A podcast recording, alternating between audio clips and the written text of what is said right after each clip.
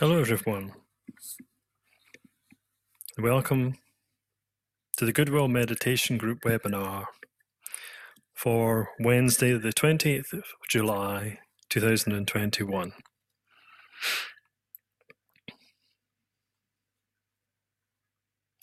My name is Dominic Dibble, I work from the London Centre, and today I'll be joined by my colleagues Michael Galloway from New York and Minza van der Velde from Geneva. And together they'll be addressing the theme of the problem of the refugee.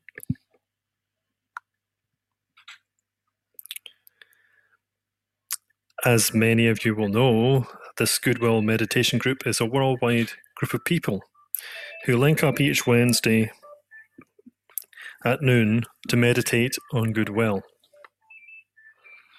The group aims to stimulate and strengthen the goodwill that is expressed by humanity as a whole. This webinar meets the last Wednesday of each month and provides a platform for individuals to come together to use the goodwill meditation and to discuss our work. Goodwill is love in action and exists in all human relationships that carry a note of loving intention.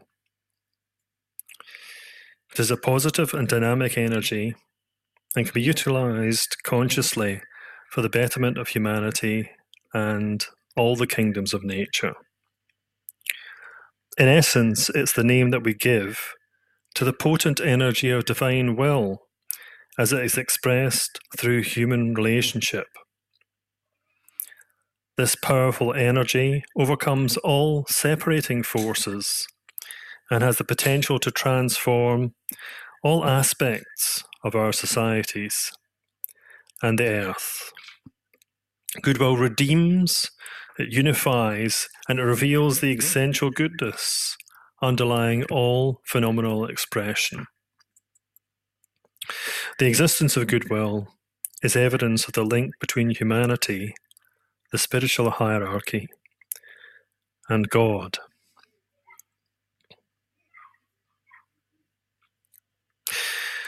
Before we continue, let's just pause for a, a moment or so of silence. And then we'll say together the mantra of the new group of world servers.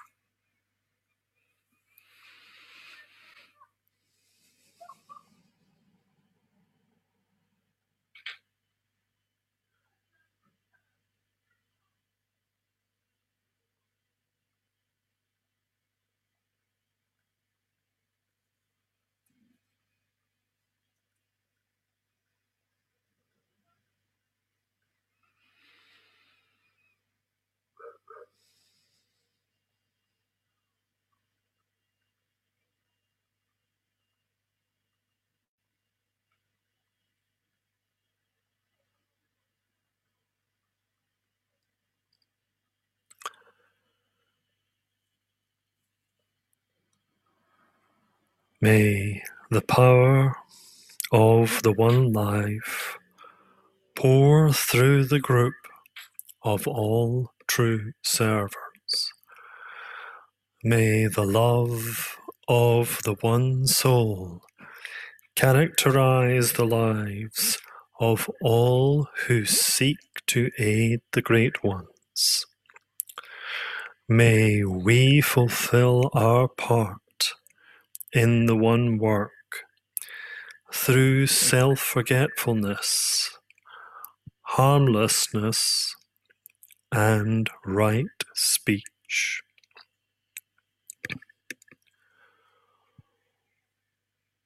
Mm.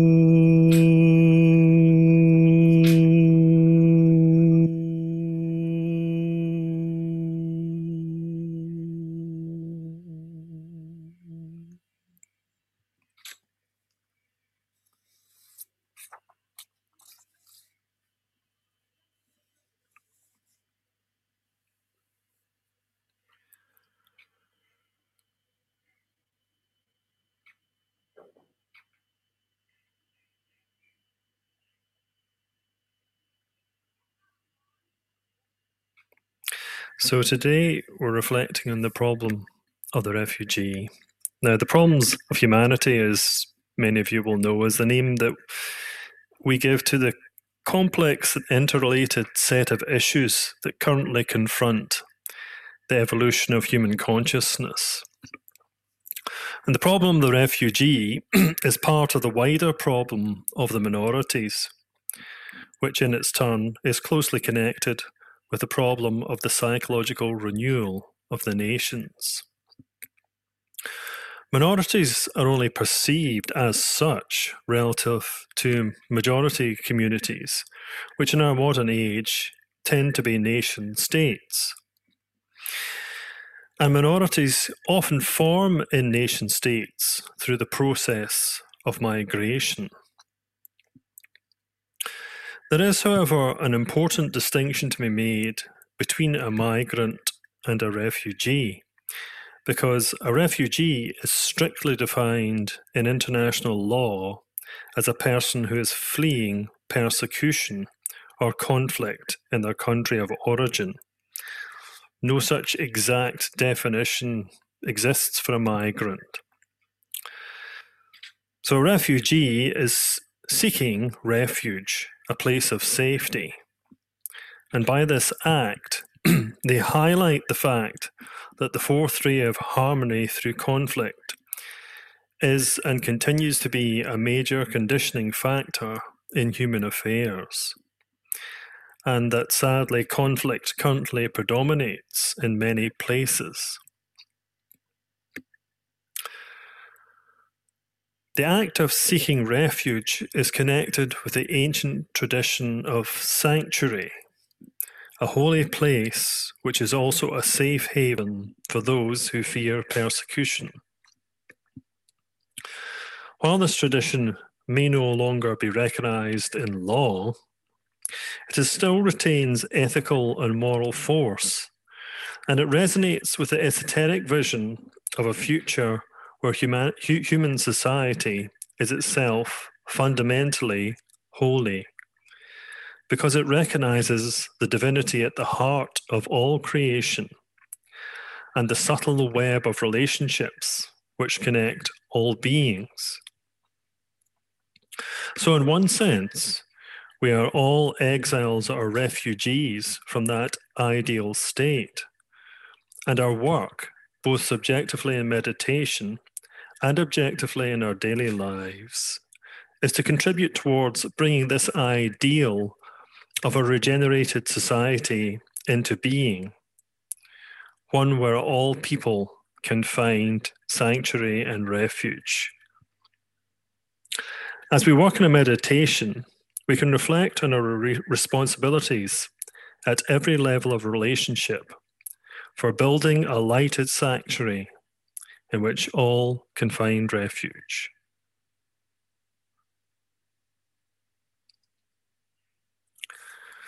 So now we're going to move into our meditation.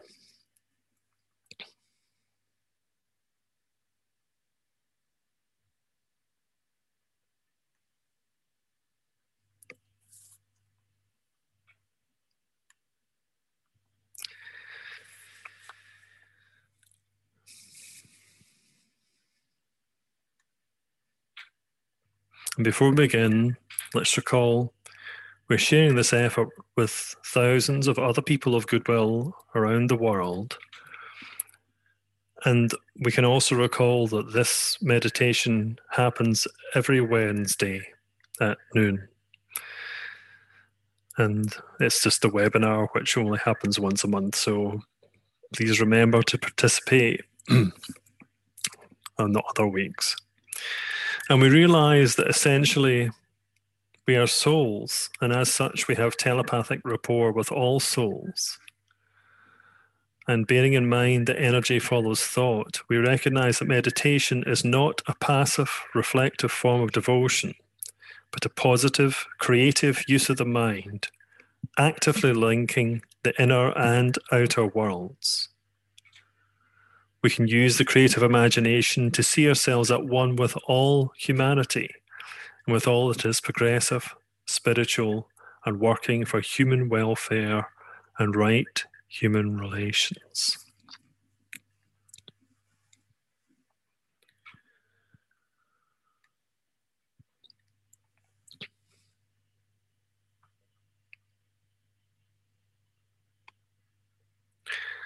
So now we link up in thought with all people throughout the world who are working with this Goodwill meditation.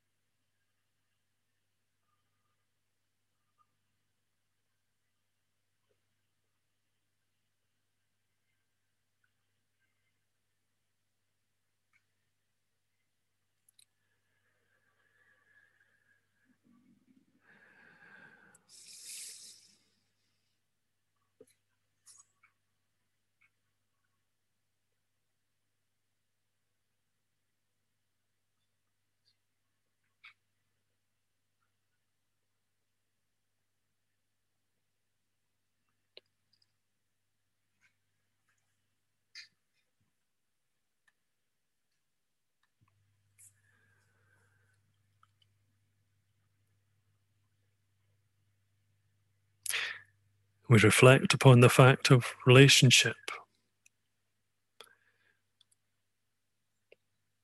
We're all related to our family.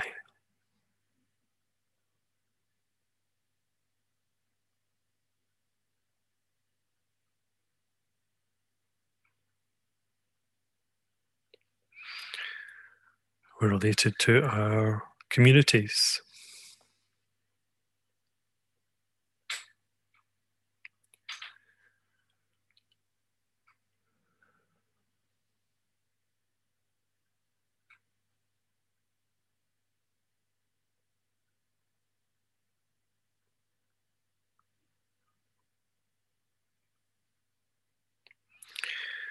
Related to our nation.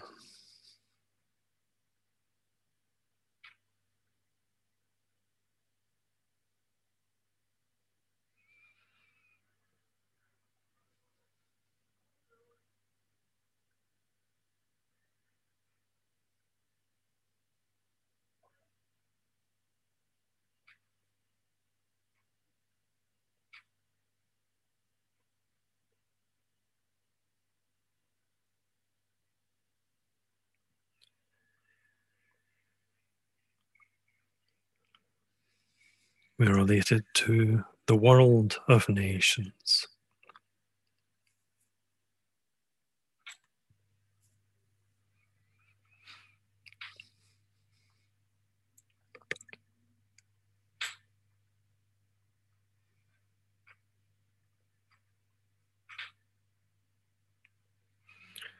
And we're related to the one humanity made up of all peoples and nations.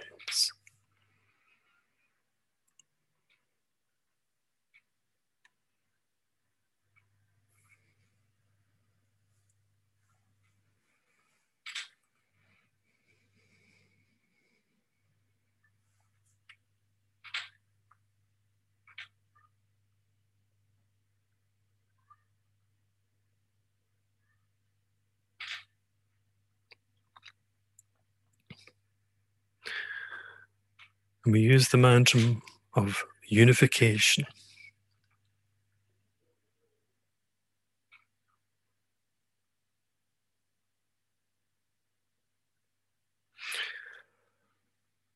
The souls of all are one, and I am one with them. I seek to love, not hate. I seek to serve, and not exact due service. I seek to heal, not hurt.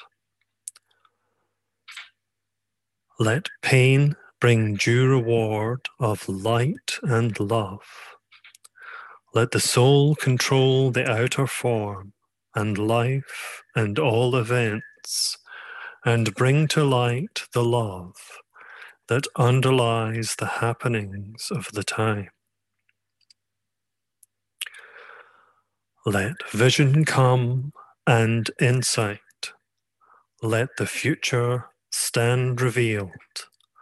Let inner union demonstrate, and outer cleavages be gone. Let love prevail. Let all people love.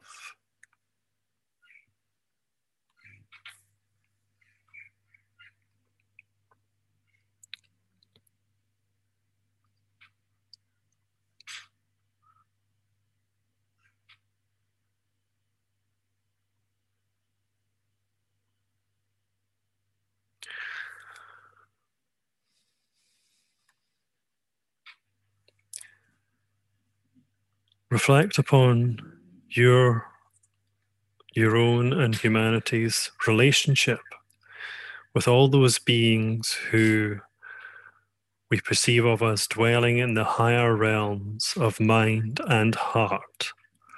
Those who are spoken of as the spiritual hierarchy of saints and rishis, of bodhisattvas and masters. Those who are honoured by all the world's religions and spiritual groups.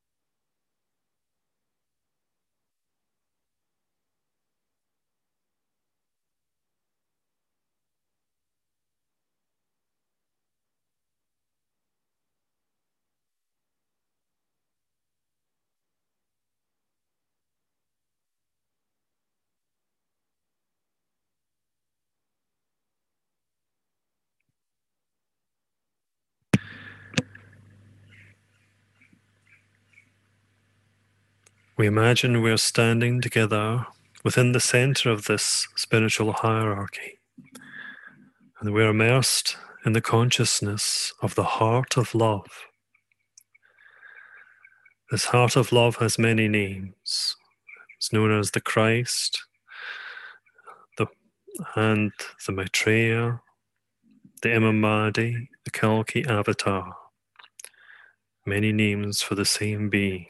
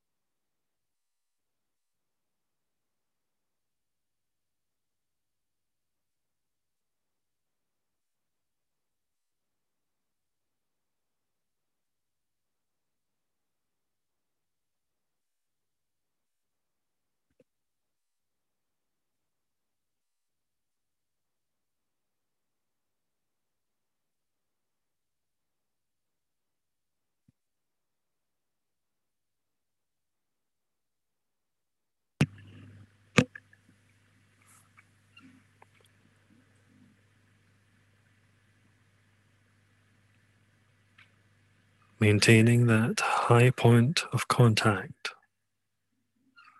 Allow your thoughts to reach out, to include all members of the human family in whom the energy of goodwill is active.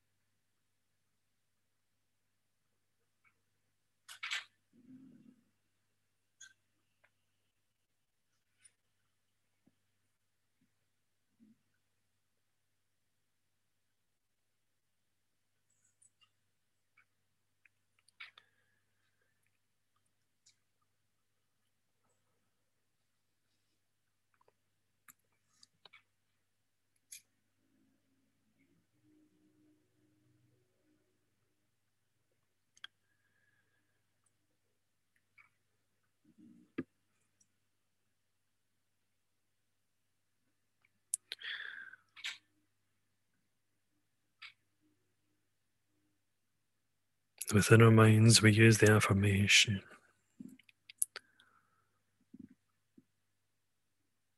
In the center of all love, I stand. From that center, I, the soul, will outward move. From that center, I, the one who serves, will work. May the love of the divine self be shed abroad in my heart, through my group, and throughout the world.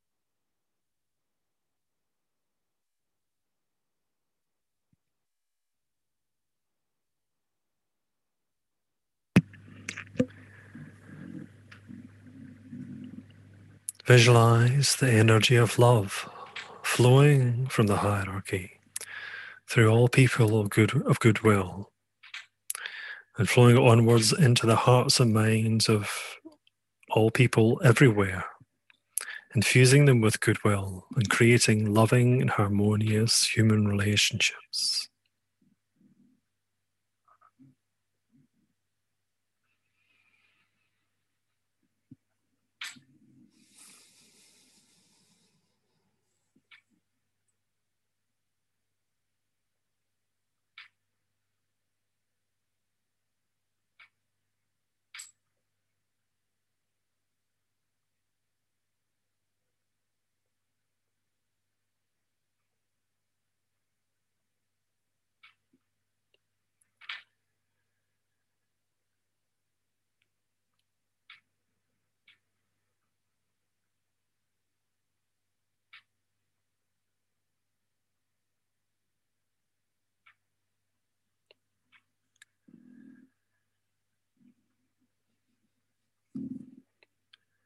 Meditate on ways of spreading goodwill, creating right human relationships, and restoring peace on earth.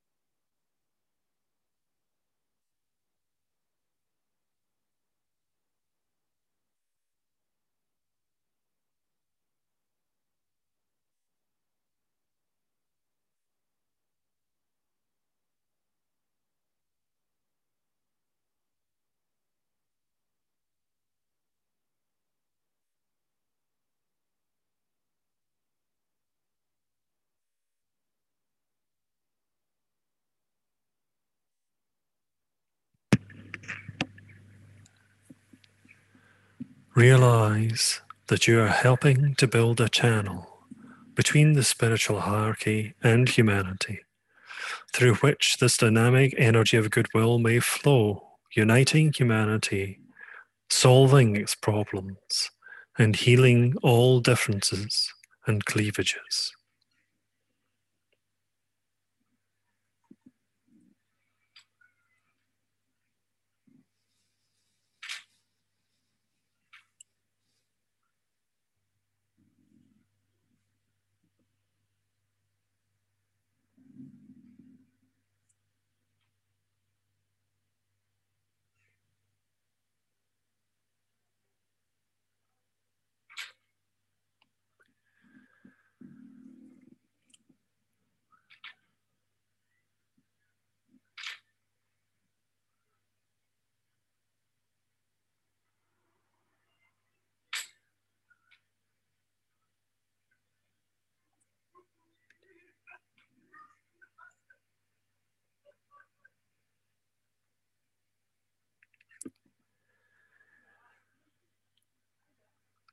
And together in thought with people of goodwill all over the world, we say the Great Invocation with deliberation and full commitment to its meaning,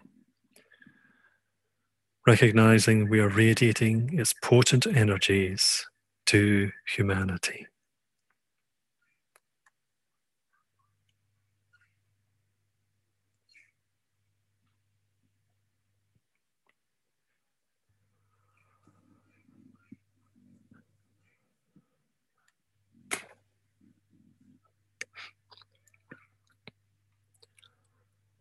From the point of light within the mind of God, let light stream forth into human minds. Let light descend on earth. From the point of love within the heart of God, let love stream forth into human hearts. May the coming one return to earth. From the center where the will of God is known, let purpose guide all little human wills, the purpose which the masters know and serve. From the center, which we call the human race, let the plan of love and light work out, and may it seal the door where evil dwells. Let light and love and power restore the plan on earth.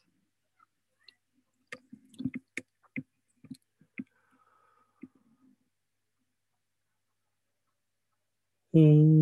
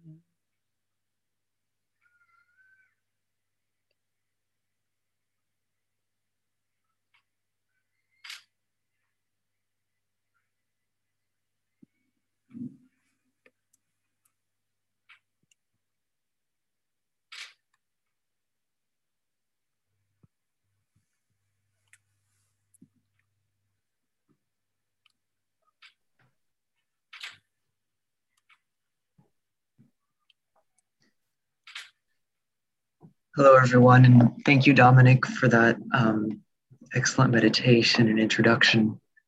Um, I'm going to give a short presentation on the problem of the refugee, and before I do so, I'd just like to upload the transcript for a few people who I know prefer to follow along, but for some reason there's been an error, so give me just one moment. And I'll see what's happening.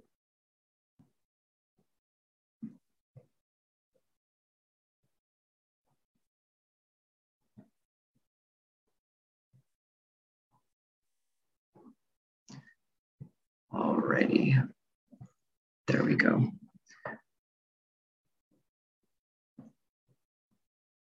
All right, so the problem of the refugee is a very, um, very pressing one. The number of refugees has steadily increased since two thousand twelve. This has serious ramifications for global geopolitics, for economics, um, and for human rights. So today we will discuss this problem. I'd like to discuss this problem um, and how it affects each of these fields of human living, human civilization.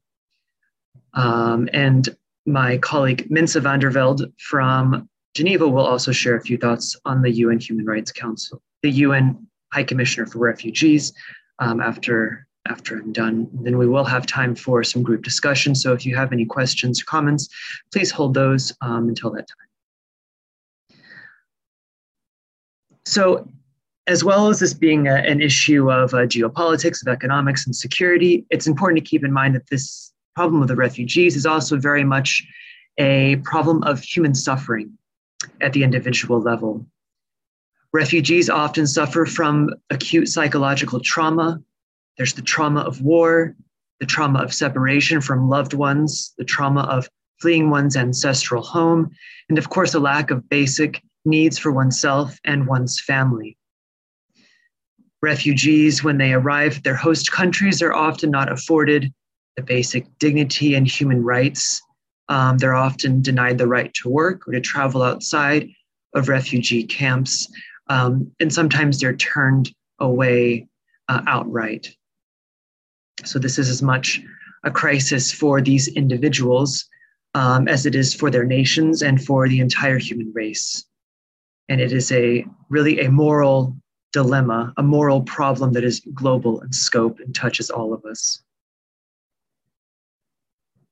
So alongside this very, of what is very much a moral consideration, it is important though to really understand the problem, to investigate and to dive into its effects on the institutions, governments, the regimes um, that govern human civilization, such as international and domestic politics, economics, um, and security policy, both international and at the national level.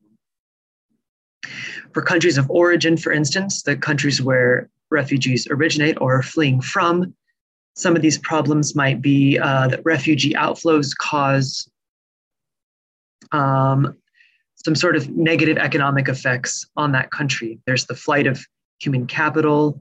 Um, there is the flight of, you know, financial capital. There's also um, a disproportionate number of the country's skilled workers, which may leave, and sometimes they don't even return. So even in post-conflict situations, the refugee situation doesn't end. Um, for host countries, the problem is often one more of security and of stress on the institutions of governance, um, also destabilizing of very, what can be very delicate political coalitions in states that are very fragile. Um, so before going any further, it's a, I'd like to just give you all a very uh, concise definition, or really the internationally agreed upon definition of what a refugee is. So according to the nineteen fifty-one Convention on Refugees, a refugee is someone who is forced to flee their country because of, quote, a well-founded fear of being persecuted for reasons of race, religion, nationality, membership of a, of a particular social group or political opinion, end quote. Um, today, the United Nations High Commissioner for Refugees considers a refugee anyone who is fleeing from persecution, war, or violence and has crossed an international border in order to seek safety. It's important to note also that internally displaced persons who flee conflict and are displaced within their own country are excluded from the definition of what is a refugee. These people are often in just as much dire need of assistance um, as those who do flee across international borders. Um, and their numbers are often much greater as well. For instance, in, the, in Syria, uh, U N H C R estimates that between two thousand eleven and two thousand twenty, five point six million people fled that country, but actually six point six million uh, became internally displaced.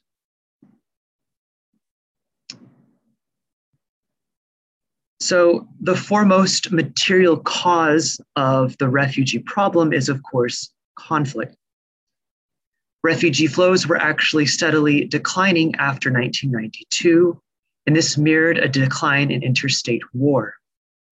However, they have since risen since two thousand twelve um, in both their number, scope, and severity. Excuse me, sorry. The refugee, the number of refugees has risen since two thousand twelve, and this mirrors an increase in civil conflicts. Civil conflicts are notably more violent than interstate conflicts, and they provide a more direct threat to civilians as well. They are more often accompanied by breakdowns in governance, a sort of anarchy, and um, they also operate entirely outside of the purview of international humanitarian law. Humanitarian crises, such as drought, famine, or lack of food and basic services, um, can also uh, accompany civil war, and they can also by themselves be motivating factors causing people to flee their countries. As I've said, refugee inflows have a destabilizing effect on national politics in the host countries, the countries that refugees flee to. Um, one example is in two thousand fourteen, Lebanon was hosting over um, one million refugees, which is over eighteen percent of its native population. This has destabilizing cultural and, of course, political effects as well. Um, in Germany, Ch- Chancellor Angela Merkel's decision to opt for an open border policy towards refugees in two thousand fifteen um, resulted in a definite economic strain, though it was temporary, uh, but it also led to the rapid rise of right-wing um, political groups Um, in that country, and it also fueled some anti-E U populism across Europe. In Palestine and Lebanon, of course, both housing a lot of refugees, large number of refugees, um, the refugee crisis has um, empowered or helped to um, promote um, Islamic fundamentalist political groups such as Hamas and Hezbollah. Um, So these large refugee flows also have some adverse effects um, on the countries of origin as well. Excuse me, it also has a significant effect on the um, economic uh, situation in those host countries. It puts a, um, there's a high cost, for instance, of dealing with refugees. This can include um, the need to increase, increase infrastructure to deal with refugee inflows. There's also the salaries of those who administer the refugee flows, the cost to increase various types of capacity of legal systems. Um, there's also the additional cost of security to manage the inflow of people. Um, there's also the, there's also the economic concern that an influx of cheap labor will drive down wages, increase un, and increase unemployment for native populations. This is especially problematic for countries that seek to integrate country, seek to integrate refugees into their uh, refugee population and into their workforce. And this is something really that U N H C R and really all the human rights people are really pushing for, because refugees need to be um, integrated. They need to have the right to work in order for their human rights to really be fulfilled. Um, The adverse effects on countries of origin, these are primarily economic. Uh, they include, as I said earlier, reduction in human capital, brain drain or the flight of expertise, and also the flight of capital uh, from, that, from that country. Um, these effects, though, are not- most notable in post-conflict situations when the refugees who have fled choose to remain in their host countries rather than return. Um, and this is most a problem with um, middle-income countries rather than poor-income countries. Oftentimes in poorer countries, refugees actually don't have, or people who would become refugees actually don't have the economic means to flee their country. And so they're, in a sense, sort of trapped there in the conflict situation and cannot leave. Um, additionally, when there is sort of an economic crisis from the leaving of all this uh, human expertise, capital, et cetera, it makes the post-conflict situation more difficult, as I said. One of the big dangers of that is it actually inhibits the post-conflict reconstruction process. So after a war, for instance, there's a severe sort of economic crisis in the country. A lot of the infrastructure is destroyed. Um, the economy is usually in shambles. Um, there aren't jobs, there aren't businesses, et cetera, et cetera. And in order to sort of restart the process, a lot of capital is needed. There's a lot of uh, domestic expertise that is needed to kind of regrow domestic uh, national capacity for doing different things. The big issue, though, is if this takes too much time, studies show that the, the likelihood of falling back into conflict, conflict recidivism, is much, much greater. So there's really a very small window um, in order to do that. Um, Looking at security from a security perspective, uh, those host countries, they're often faced with a really difficult uh, moral dilemma. And that is the dichotomy of a choice between uh, national security on one hand, which seeks to protect the lives and rights of one's own citizens, and the security and human rights of those outside of their national borders. The big security concern with refugees is, of course, terrorism, and terrorists who may embed themselves um, and uh, disguise themselves as, res as refugees to enter a country. Uh, many, of course, argue that the state has no moral obligation to anyone but its own citizens, and at least that when these two are at odds, it is the foremost moral responsibility of the state to protect their own citizens.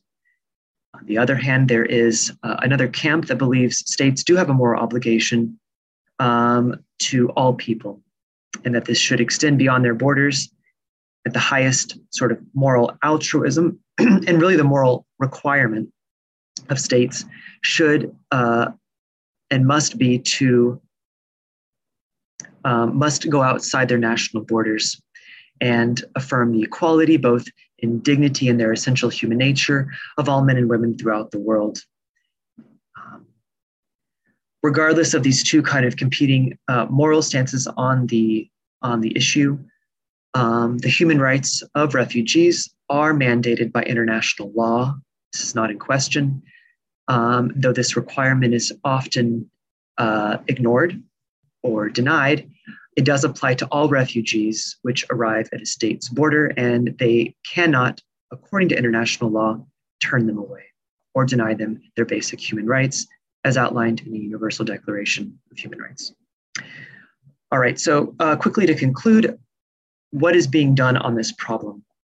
Um, so there is a great deal being done on the humanitarian front to address the refugee crisis.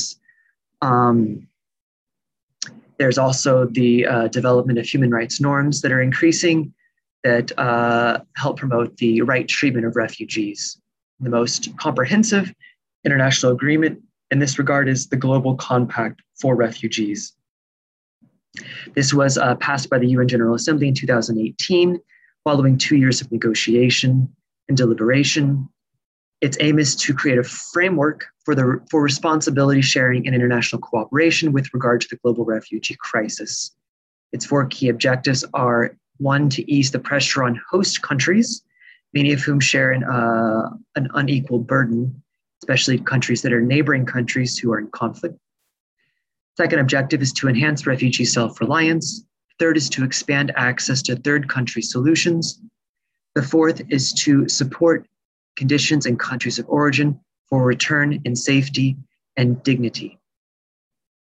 Um, Importantly, the compact does seek to address some of the root causes of refugee movements, especially heightened international efforts to prevent and resolve conflict.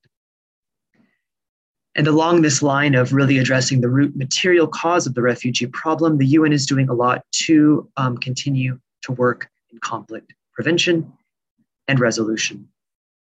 So the U N reform, and so one of the one of the uh, greatest things that it's done in this regard in the past five years or so is the uh, the U N reform process, which was initiated in two thousand seventeen, and this seeks to position the U N to better fulfill its mandate, which, as we know, is to prevent, mitigate, and resolve conflict, as well as other things.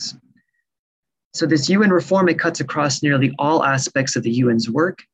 Uh, one of its primary goals is to put development at the heart of the U N's agenda by achieving the U N Sustainable Development Goals. Um, these goals deal with many aspects of governance, and of course, if they are achieved, they would create a world in which conflict is much less likely. It's important to remember that development alone um, is not enough to reduce conflict. Many conflicts are actually caused by political fragmentation rather than by a lack of resources. Um, so the current U N reform, though, goes beyond just development, and it seeks to really reform the entire U N peace and security pillar. Um, It is being designed to address what's called peace diplomacy and also conflict prevention. And it does this through um, early warning capabilities.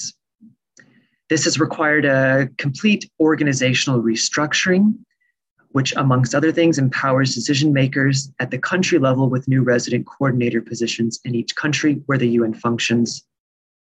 This aims to enable the U N to respond more quickly and to fulfill its mandate more efficiently. It will also make the U N more capable on the ground, um, which is important for addressing political emergencies as they arise and to prevent conflict. Um, the reform will also help to integrate the work of various U N agencies under the leadership of these in-country resident coordinators. Previously, the various institutions of the U N Uh, were working in parallel and somewhat uncoordinated fashion. They weren't totally coordinated. Some of their work was overlapping or duplicated. Very importantly, the coordinators also act as liaisons with the host government. This has been to promote national ownership in post-conflict situations um, and also in non-post-conflict situations where there's a lot of development going on, to make sure that these national um, organizations, the national institutions, are built to be self-reliant um, and are built in a way that that nation wants them to be built, which is a very, very important thing for long-term um, integrity of those institutions. And so I'd like now to pass on the microphone to my colleague, Minza van der Velde, who's going to share just a few more thoughts on the U N um, Commissioner for Human Rights. Thank you, uh, Michael. Um, I will not focus on the High Commissioner for Human Rights. We did that last week or last month, but I will. Oh, sorry. But no, I keep saying the wrong one. Okay, I mean, but many people do. Many people don't even know the difference. So that's why I want to highlight the High Commissioner for Refugees. Well, thanks anyway for your very complete presentation, and thanks, Dominic, for the very Uh, very good and inspiring meditation at the opening of this session. But the Tibetan doesn't really address uh, migration or refugees very explicitly. There are, as Dominic already said, a couple of references in Promise of Humanity and the Externalization of Hierarchy, but mostly in the context of the Great War, which was still uh, a point of focus at that time. The problems re related to refugees and migrants, two different things, as Dominic noted, however, are implicitly addressed when we consider the one humanity, the world disciple. Dominic talked about already the problem of minorities, about which, about which much is to be found in the Alice Bailey books. In our last webinar, we focused on the Human Rights Council, which operates in Geneva. It is perhaps interesting to look at it at that concept of human rights from an historical perspective, taking into account the Universal Declaration of Human Rights, which is at the basis of all of this, but that was established in nineteen forty-eight, of course, in a reaction on the Great War. The Human Rights Council, closely related to the, U the United Nations High Commissioner for Human Rights, is a department of the Secretariat of the United Nations that works to promote and protect human rights that are guaranteed under international law and stipulated in the Universal Declaration. The office was established by the U N General Assembly only in nineteen ninety-three. That's no more than twenty-eight years ago. However, seventy years ago, the, um, the Office of the United Nations High Commissioner for Refugees was created in nineteen fifty to address the refugee crisis that resulted from World War Two. In nineteen fifty-one Refugee Convention in Geneva established the scope and legal framework of the agency's work, which initially focused on Europeans uprooted by the war. Beginning in the fifties, displacement caused by other conflicts broadened the scope of the U N H C R, and commensurate with the nineteen sixty-seven protocol to the Refugee Convention, these are two legal frameworks, which expanded the geographic and temporal scope of refugee assistance, the U N H C R operates across the world, with the bulk of its activities in developing countries. By its sixty-fifth anniversary in two thousand fifteen, the agency had assisted more than fifty million refugees worldwide. When the Lucis Trust in Geneva was still at Rue de Varombey, we could see actually the office of the High Commissioner from our windows. They were just opposite the, of the road. As of June twenty twenty, U N H C R has over twenty million refugees under its mandate, twenty million. Consequently, its annual budget has grown from three hundred thousand U S dollars in nineteen fifty-one to eight point six billion dollars in two thousand nineteen, making it one of the largest U N agencies by expenditure. The vast majority of U N H C R's budgets comes from voluntary contributions, mostly from member states, of which the largest donors are the, U the U S, the European Union and Germany. The agency's work includes providing protection, shelter, health care, and emergency relief, assisting in resettlement and repatriation, and advocating for national and multilateral policies on behalf of refugees. In recognition of its work, U N H C R has won two Nobel Prizes, one in nineteen fifty-four and the other in nineteen eighty-one. Currently, the eleventh U N High Commissioner for Refugees is Filippo Grandi, an Italian diplomat and American human rights defender. By the way, his predecessor, the tenth U N H C R High Commissioner, was Antonio Guterres, the current Secretary General of the U N. Filippo Grandi stated, recently, U N H C R is navigating extraordinarily difficult waters.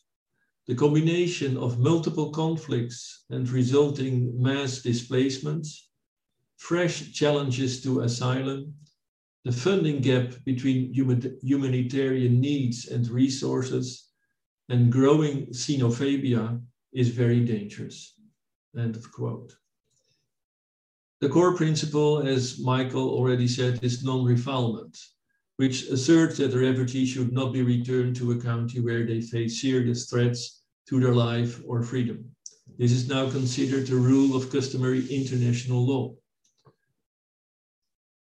The U N H C R serves what is called the nineteen fifty-one Convention and its counterpart, the nineteen sixty-seven Protocol. Is that nineteen fifty-one convention still relevant? Well, the realities of conflict, violence, and persecution continue to cause displacement. Refugee protection remains urgently needed by those forced to leave their countries. the nineteen fifty-one Convention and the nineteen sixty-seven Protocol are the only global legal instruments explicitly covering the most important aspects of a refugee's life. According to these provisions, refugees deserve, as a minimum, the same standards of treatment enjoyed by other foreign nationals in a given country, and in many cases, the same treatment as nationals. The nineteen fifty-one Convention also recognizes the international scope of the refugee problem and the importance of international solidarity and cooperation in trying to resolve them. Thus, this nineteen fifty-one Convention has shown a remarkable resilience over the last seventy years, as the nature of conflict as well as patterns of, of migration have changed. Currently, it is challenged by what we call um, refugees caused by climate change. Could uh, traditional refugees caused by war be repatriated once the conditions of war were over? Climate change is probably not reversible. So repatriating uh, refugees from climate change will virtually impossible, challenging again the definition of protection uh, of refugees. This is what I would just uh, um, contribute. So Michael, the discussion is yours. Thank you, Minza. So the discussion is actually to all of you. Yes. So, so please, if you have, there's some there's some excellent thoughts in the in the chat box. Please raise your hand if you have a comment. Um, thank you also, Minza, for your presentation. That was really excellent. I, I meant to say that first. Um, Wendy Boyd has her hand raised.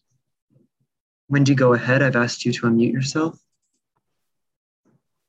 Hello. Yes, thank you. Um, my comment is really that earlier on uh, in the chat, people were saying, what can we do as spiritual people? And obviously that's the question that we're left with. Um, and one of the barriers I think that we come up against is we have to have the conversation, but there are still really negative attitudes and uh, views about um, refugeeism, immigration, et cetera. Um, the area I live in is actually very close to Dover, where a lot of refugees come into this country. And it's, it's you know, it's a minefield. Excuse me. I don't have, I don't have the conversation, and I'm sure I'm not the only one that comes up against um, the negativity. I think one way of being positive in this is to educate ourselves with learning about the issues and the facts, as in this Zoom meeting. The presentations have given a lot of facts. It is difficult to contain all those, but I think if I want to have the conversation, then I need to inform myself more about the specifics. So um, I won't go on anymore, but I think you can get the idea of what I'm saying there. It's overcoming this negativity towards people that we are, what, what the human family that we should be looking after.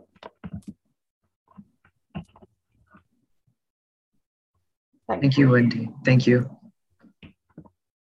Yeah, I think for people of goodwill, you know, as much of this, as much as this is a tragedy, it's also a, an opportunity for spiritual people to sort of rise to the occasion. You know, I think there's so many people who feel very uh, deeply about this, this issue. It's a really tragic one, a really unfortunate one, but it's also, you know, there, there is stuff you can do. Some people posted links for donation. Uh, Wendy, as you said, like there's people there you can talk to. And I think it's important to remember that spiritual work, I mean, we could also be meditating, you know, start a meditation for that or something. Um, but I think it's important to remember that the sort of the stuff that spiritual people can do are the same things that non-spiritual people can do to help the issue, which can really just be, you know, anything. It doesn't, you don't have to solve the issue yourself. You know, all it takes is a little bit of goodwill or just addressing the problem with an open heart or, or whatnot. Yes, just to, to add to that, I think the, um, uh, the problem of humanity, the, the whole uh, course of, uh, of World Goodwill addresses um, many of the issues. And I think it's good to be informed of that. I mean, you can say, okay, we do have that, that, that course, or I've read the book, but we, I think we still need to, to um, as Wendy pointed out, to not fall into the trap of what we are uh, pushed by, uh, by all the media which we see, all the people you see around. Um, uh, Michael was mentioning um, just a small, a small issue Uh, about uh, Angela Merkel, who opened up the borders. Well, actually, if you live in the U S, you can drive from east to west and nobody will ask you to open the borders. The borders are simply open. That's the same in Europe. But the media are saying, well, Angela Merkel is opening the borders. She is, she is not. The borders are open. She is only saying, well, look, the borders are open so people can come in. And that's just this positive thought that Europe tries to be open. I'm, unfortunately, I'm living in Switzerland. Switzerland is not part of Europe, and why? Switzerland tries to keep its border closed. It's a very civilized, civilized country, but because it keeps its border closed, it is not part of Europe, because Europe says, okay, if you want to be part of Europe, you have to open up your border. But I think these are very basic things, and we can build upon those things in our mind to build up a, a thought form, well, which really opens up borders.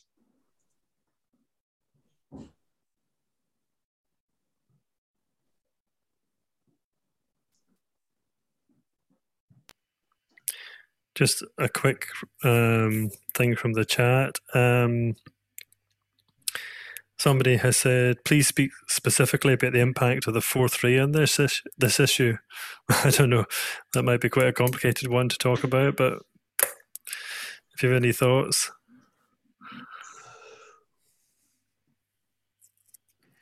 That's a very big topic. um, I mean, the fourth ray is uh, definitely associated with war and so, um, and conflict. And I think, you know, there's always the lower and the higher aspects of the rays because they flow through everything. They're the highest sort of source of spiritual energy. You know, the seven spirits before the throne of God, they're even higher than the, the constellations themselves, the zodiacal constellations. And yet they permeate even the lowest aspects of the human personality and condition as well. So there's these sort of lower and higher aspects of the rays. We can imagine that humanity, you know, we have this certain Uh, we're the fourth kingdom in nature, so we're really conditioned by the fourth ray of harmony through conflict. And, uh, you know, that has both its its negatives and its pluses. You know, there's, you know, inter- interstate war has almost totally disappeared um, in the last few, three, two and a half, three decades or so. Um, but civil conflict is still really, really prevalent, and there's still a lot of conflict in the world.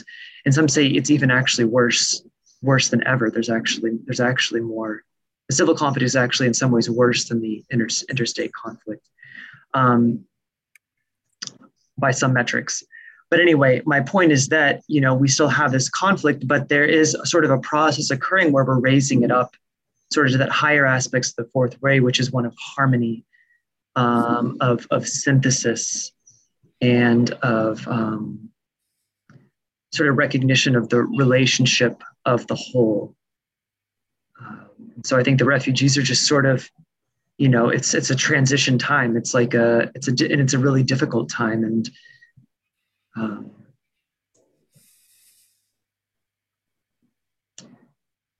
but I think if you really look at the bigger picture, you can see steady progress. And so I hope that gives people some hope, at least, you know, because it can be a very depressing, very depressing issue.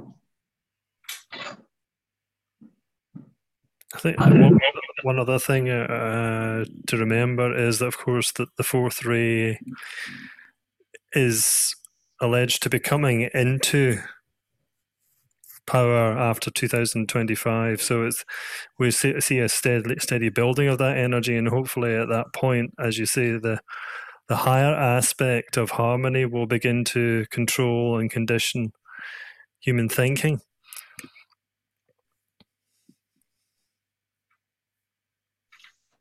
Well, I think if you see it in the long run, there is a lot of progress. I mean, if you look about, uh, let's say, five, six centuries ago, we were in the Middle Ages, there were wars all over the place, and there was really no legal framework or no common global framework to manage all that. After the Second World War, we had the, the, both the, the, United, the establishment of the United Nations, the human rights, the establishing of the human rights, and the, I think these are major Uh, major uh, breakthroughs from a global perspective. Of course, we are only, but only now seventy years later, but that's really nothing. And I think we, uh, talking uh, as a, the, the group of world servers, we can continue to contribute to that energy, which is going to, to harmony um, in, in a positive way. And this doesn't mean that, as, as Michael said, that we can, uh, we ourselves or individually can solve all the world problems. I don't think that that's what it is, what's meant. But if you see it in a longer perspective, um, there is still a lot of work to be done, but there is also already a lot of work done. I think, thank you, Minza. And uh, what you just said actually uh, brings up something else in my mind, and that's that, you know, we can't solve all the world's problems, but actually in terms of, you know, some people are suggesting, oh, we need to look at the problems in those countries and fix them that have caused the refugee situation in the first place. Um, I think it's important to note that oftentimes the U N also can't fix a country's problems for it. That's not the way the U N works. The U N can't just, if a country's having a political crisis or they're having some sort of like a domestic uprising uh, or something like that, you know, the U N is is not able to go in there. There's nothing, the, there's really almost nothing the U N can do in terms of its sort of material involvement in telling a country what to do in relation to its own domestic policies. What it can play a really important role in is mediation and of building those stronger and stronger and stronger relationships so that over time conflict becomes much less likely. And then at the point when Uh, two sides in a civil conflict do, do get to a point where they've sort of exhausted each other. There's a sort of recognized stalemate. The U N plays a really, really important role in uh, sort of mediating resolution to that conflict. So sort of like same could be said a, a, of an individual as well. Like, you know, we want to sometimes help our friends get through certain crises they're having in their life, but ultimately that friend has to you basically do it for themselves. You know, you can, you can't actually do uh, do it for them. You know, you can only just support them, and they have to sort of work out. And sometimes, you know, people have really serious problems. Just, just know, uh, it just takes time. In the end, it just takes time. One other thing, of course, to remember is that we, we have talked a lot about the U N. The U N is very important, but there are also other bodies involved in uh, other N G Os who work with migrants and refugees. So it's not just the U N. And actually, it's, it's humanity's responsibility, ultimately, as we express our, our, our opportunities for service through the New Group of World Servers. But I see that there's a couple of hands up. Um, shall I just ask Joshua to unmute himself? Go ahead, Joshua. Hi, everyone. Thanks for Hi. the uh, thoughtful and, and balanced talk on, on this issue. I think uh, it's pretty important. Um, I I think it it is important to to look at it from both sides, as as was sort of alluded to. Um, and to not write off people's concerns, because in doing that, you if you can't reconcile with your fellow countrymen who disagree over an issue, how is the country going to reconcile with people from another country coming in? So to be able to have that conversation is the first step towards uh, I guess, the harmony aspect of the Fourth Ray. But you have to allow for the conflict. If it stops at, oh, these people are wrong and I'm right, or, you know, whatever, you can't have that that interplay and that synthesis of um, of getting to the harmony aspect of it. Mm-hmm. And and I think it really is um, on both sides, or all sides. Maybe there's more than just two sides. Um, you know, there's got to be a willingness to look at uh, various facts and things that you might not have understood about this or that issue.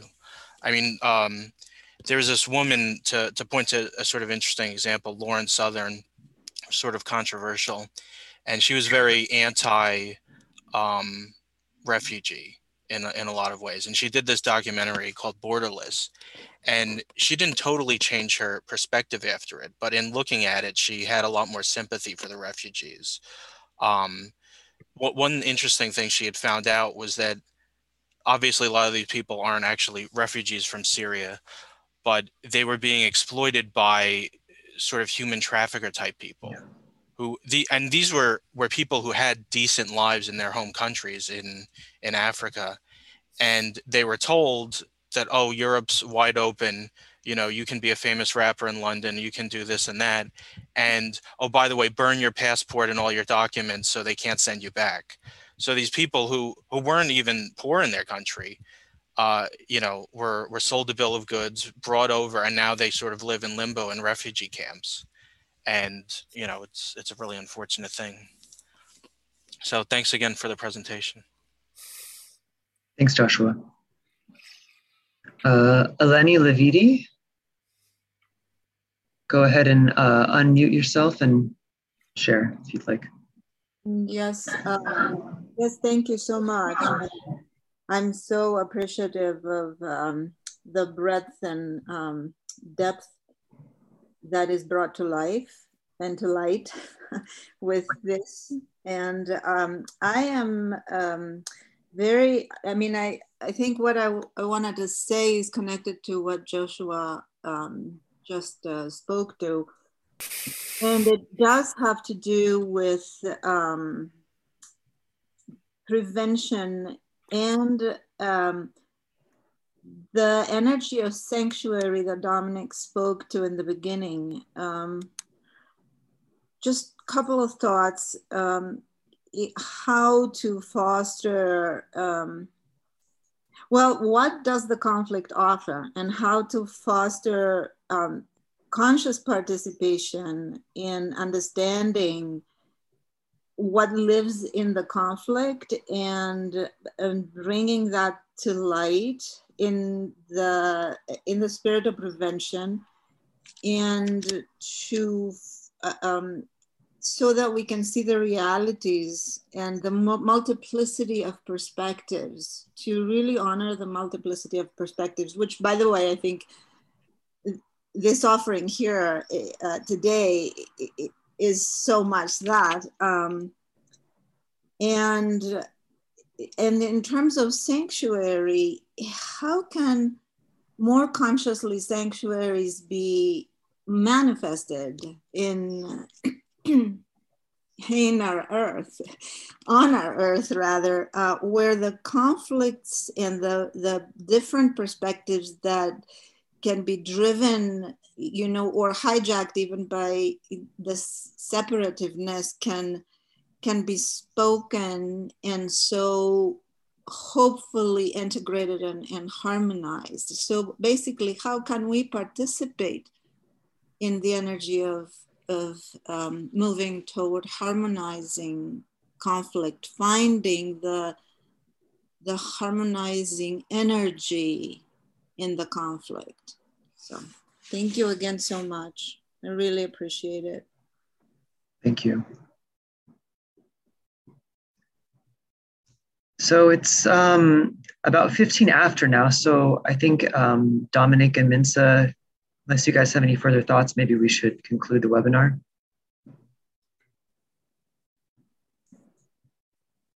Okay. Sorry, that's I just just one one okay. one quick thing. Uh, just quickly responding to what Elena said uh, is that Um, I was thinking of one organisation in particular, which is based in London, the Saint Ethelburga Centre for Peace and Reconciliation, who do a lot of quite interesting work with um, refugees.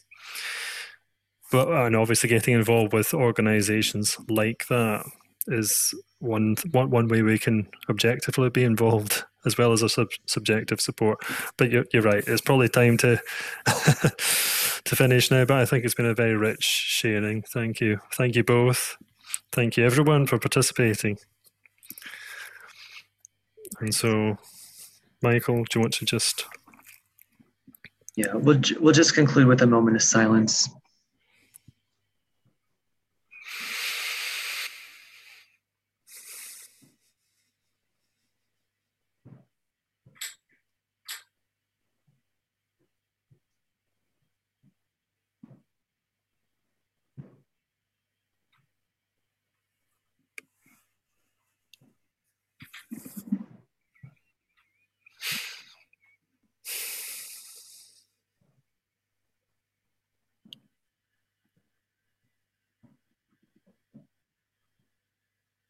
Thank you, everyone.